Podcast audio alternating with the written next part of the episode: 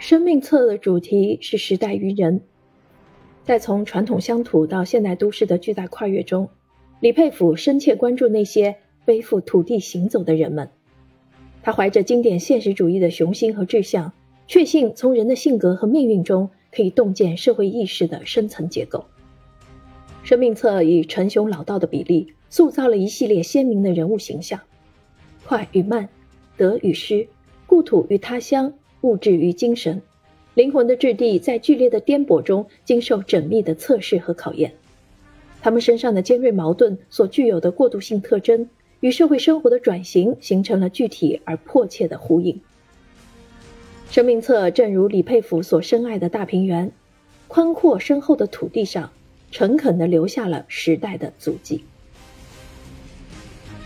整本书中，乡村与城市之间永恒的差异性存在，也成为贯穿本书始终的表现主题。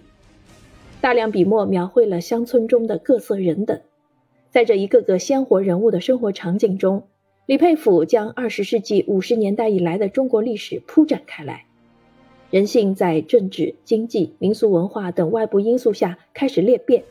进而揭示了知识分子在时代氛围中的艰难求索或无奈蜕变。